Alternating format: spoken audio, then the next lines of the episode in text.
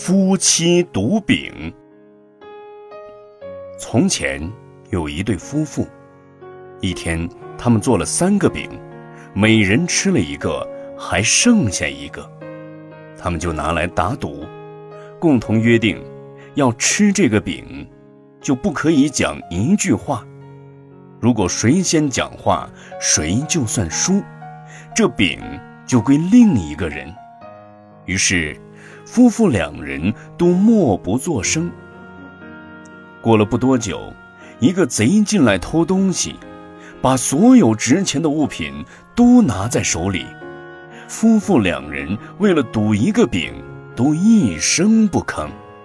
那个贼看他们不作声，胆子更大。就要去侵犯那妇人，丈夫看到依然不发出声响，妇人急了，只得叫起来，对丈夫说：“你真是太笨了，为了一个饼，就连贼来侮辱我，你都不作声吗？”而丈夫拍手大笑说：“哈哈，你先开口，我赢了，饼归我吃了。”听到这件事情的人。没有不取笑他们的。饼，比喻小的名闻利养；贼，比喻虚假烦恼种种；相约不语，比喻不肯参扣善知识。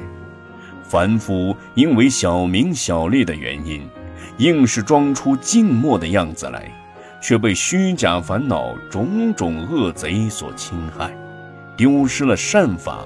堕落到三恶道中，不仅不因此产生畏惧而求出世之法，还沉迷于五欲之中的嬉笑怒骂，遭受大苦，都不以为然。在明眼人看来，其愚痴可怜，正像这一对愚笨的夫妻一样。